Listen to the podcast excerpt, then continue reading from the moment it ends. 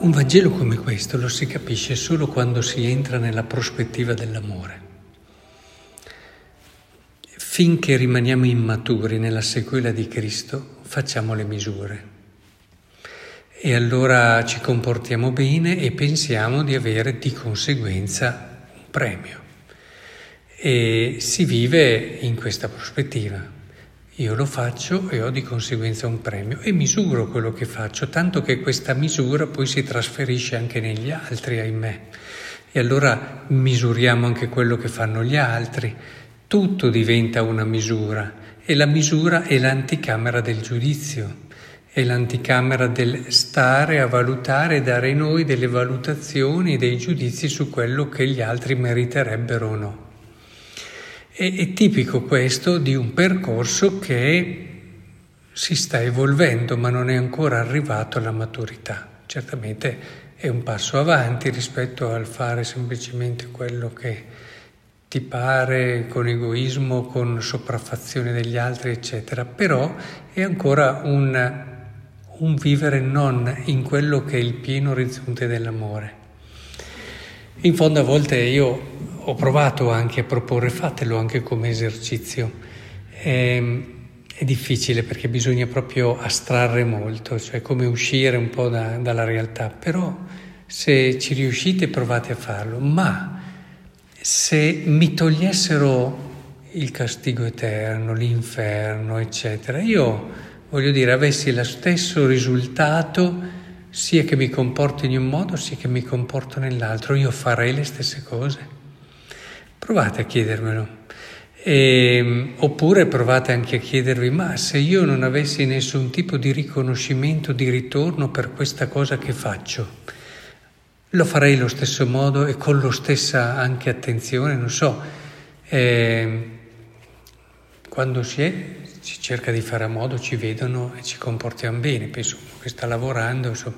però fossi da solo, dovessi non rispondere a nessuno, non avessi chi mi misura quello che faccio, quello che non faccio, farei le stesse cose. Provate, è un esercizio che, come dico, è un po' difficile perché richiede una grossa astrazione, però è utile.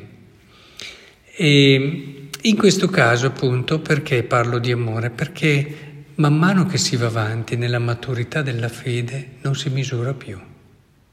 Quando dice la tua mano dimentichi quello che ha appena fatto l'altra, e, e nel senso proprio anche del farci capire. E io ho fatto, ma mi sono già dimenticato quello che ho fatto. Ho negli occhi la gioia di chi ha ricevuto, punto. L'unico mio nutrimento è appunto la gioia di aver potuto dare gioia. Riconosce, non lo riconosce. Cioè, a volte in certi volontari l'ho riscontrato parecchie volte. Eh, bravissimi, generosissimi, però a volte anche quelli proprio più generosi ti accorgi che poi ci mettono dei loro bisogni e quando questi bisogni non sono contraccambiati, cambia la situazione. E, insomma, facciamo un esempio, metto un bisogno che ha bisogno di essere, come dire, riconosciuto bravo e quindi ha bisogno di sentirsi confermare, probabilmente perché ha delle ferite dentro di lui eh, e quindi ha bisogno dell'applauso e del fatto che gli altri lo ritengano bravo, sta bene con se stesso. Metti che dopo un po' questo riconoscimento non arriva più, ecco che tutta quell'energia, quella forza crollano. E ho visto proprio volontari che cambiata la situazione, non c'era più il tale, non c'era più l'altra situazione, eccetera, e sono andati in crisi di motivazione. Questo ti fa capire che probabilmente, ben venga perché oh, più è sempre immatura, ma c'è qualcosa, però c'era un'immaturità nel loro servizio e nel loro impegno. E, è molto importante che noi lavoriamo proprio per arrivare alla bellezza dell'amore, perché è questo che ci riempie. Cioè se facciamo le cose in fondo anche perché desideriamo, allora ce ne accorgiamo da tanti segnali, cioè ad esempio fatto che non ci rimaniamo bene se per caso non ci riconoscono, ci rimaniamo non così bene se magari un altro fa meglio di noi o ci toglie certi spazi nostri che riteniamo essere nostri. ma perché ci mettiamo un peso, no? Perché quella cosa lì mi sta dando a me, perché se no non saremmo così attaccati. Quando c'è una cosa che proprio non ha niente a che fare con noi, succede o non succede, siamo molto più liberi. Quando tu sei attaccato ad uno spazio, hai una responsabilità, ti mettono un altro che te ne porta via un po', oppure addirittura la sostituisce e tu sei... E, tante volte ci si rimane male, è umano si dice, però per noi che desideriamo crescere è, è chiaro che cerchiamo davvero di liberare sempre di più il nostro cuore. Se il Signore è contento di un altro posto, è contento di un altro posto. E io non cambia, lo volevo rendere contento qui, lo rendo contento anche là. Non cambia quello che è la vera motivazione. Può succedere di tutto, posso ammalarmi e non riuscire più a fare quello che facevo prima, ma non cambia, nel senso che rendo felice il Signore con queste offerte di malattia, lo rendo felice così come lo rendo felice colà. Cioè quando c'è questa motivazione matura, è chiaro e non c'è una ricerca dei propri bisogni, eccetera, si è molto più liberi nelle situazioni.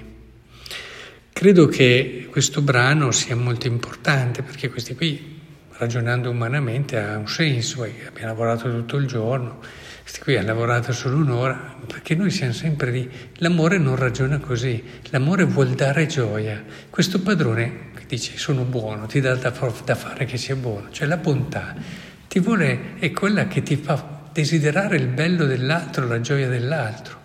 Posso rendere felice questa persona, la rendo felice, non sto a fare i conti, la rendo felice. E, è una cosa su cui è bene lavorare parecchio e, e dobbiamo sempre lavorare sulle nostre motivazioni, sul perché facciamo le cose. Ecco, chiedetevelo spesso, perché sto facendo questa cosa? Ma andate in profondità, andate in profondità. La farei anche se non avessi questo quest'altra situazione. E, ehm, sì, sono situazioni che, cose che dobbiamo chiederci, chiederci continuamente. E, e vi voglio anche suggerire, l'ho fatto anche l'altro giorno perché parlavamo di quell'argomento, ho usato questo brano di Vangelo anche per provocare un po'. E sapete che c'è un grosso problema, che è la sofferenza degli innocenti. Noi spesso dinanzi so, al bimbo che muore presto, o il bimbo che si ammala, oppure quell'altra situazione, eccetera, e facciamo fatica a dare un senso. Ed è una delle cose più difficili. Allora, con questo non pretendo di dare una risposta, però questo brano di Vangelo tante volte mi aiuta, perché se mi aiuta a vedere le cose dal punto di vista di Dio. E se una persona può andare alla gioia del paradiso subito e noi invece ci tocca lavorare tutto il giorno sotto il sole, arrivando a 60, 70, 80 anni, vedete, mi verrebbe anche dire, eh, però lui ci è andato subito, e io ho dovuto tribolare tutta la mia vita per arrivarci. E perché noi non abbiamo la percezione di cosa sarà dopo la morte, no? Che è quello che è, è il massimo dei massimi. Nessuna vita può, per quanto bella sia, può neppure sfiorare la bellezza del dopo. Di conseguenza Tante volte io dico questo brano a volte ci provoca, no? nel senso di cambiare prospettiva, guardare quello che accade alla luce della fede, cambiano proprio tutte le cose.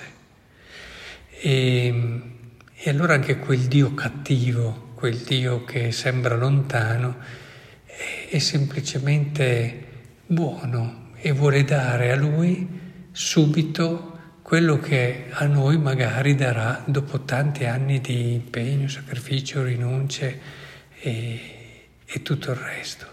Ecco, vi dico, provate a volte a tenere anche questo brano di Vangelo in questa prospettiva perché può aiutarci, può aiutarci soprattutto a inquadrare alcune dimensioni e anche in particolare a vedere, imparare a leggere ciò che accade alla luce della fede.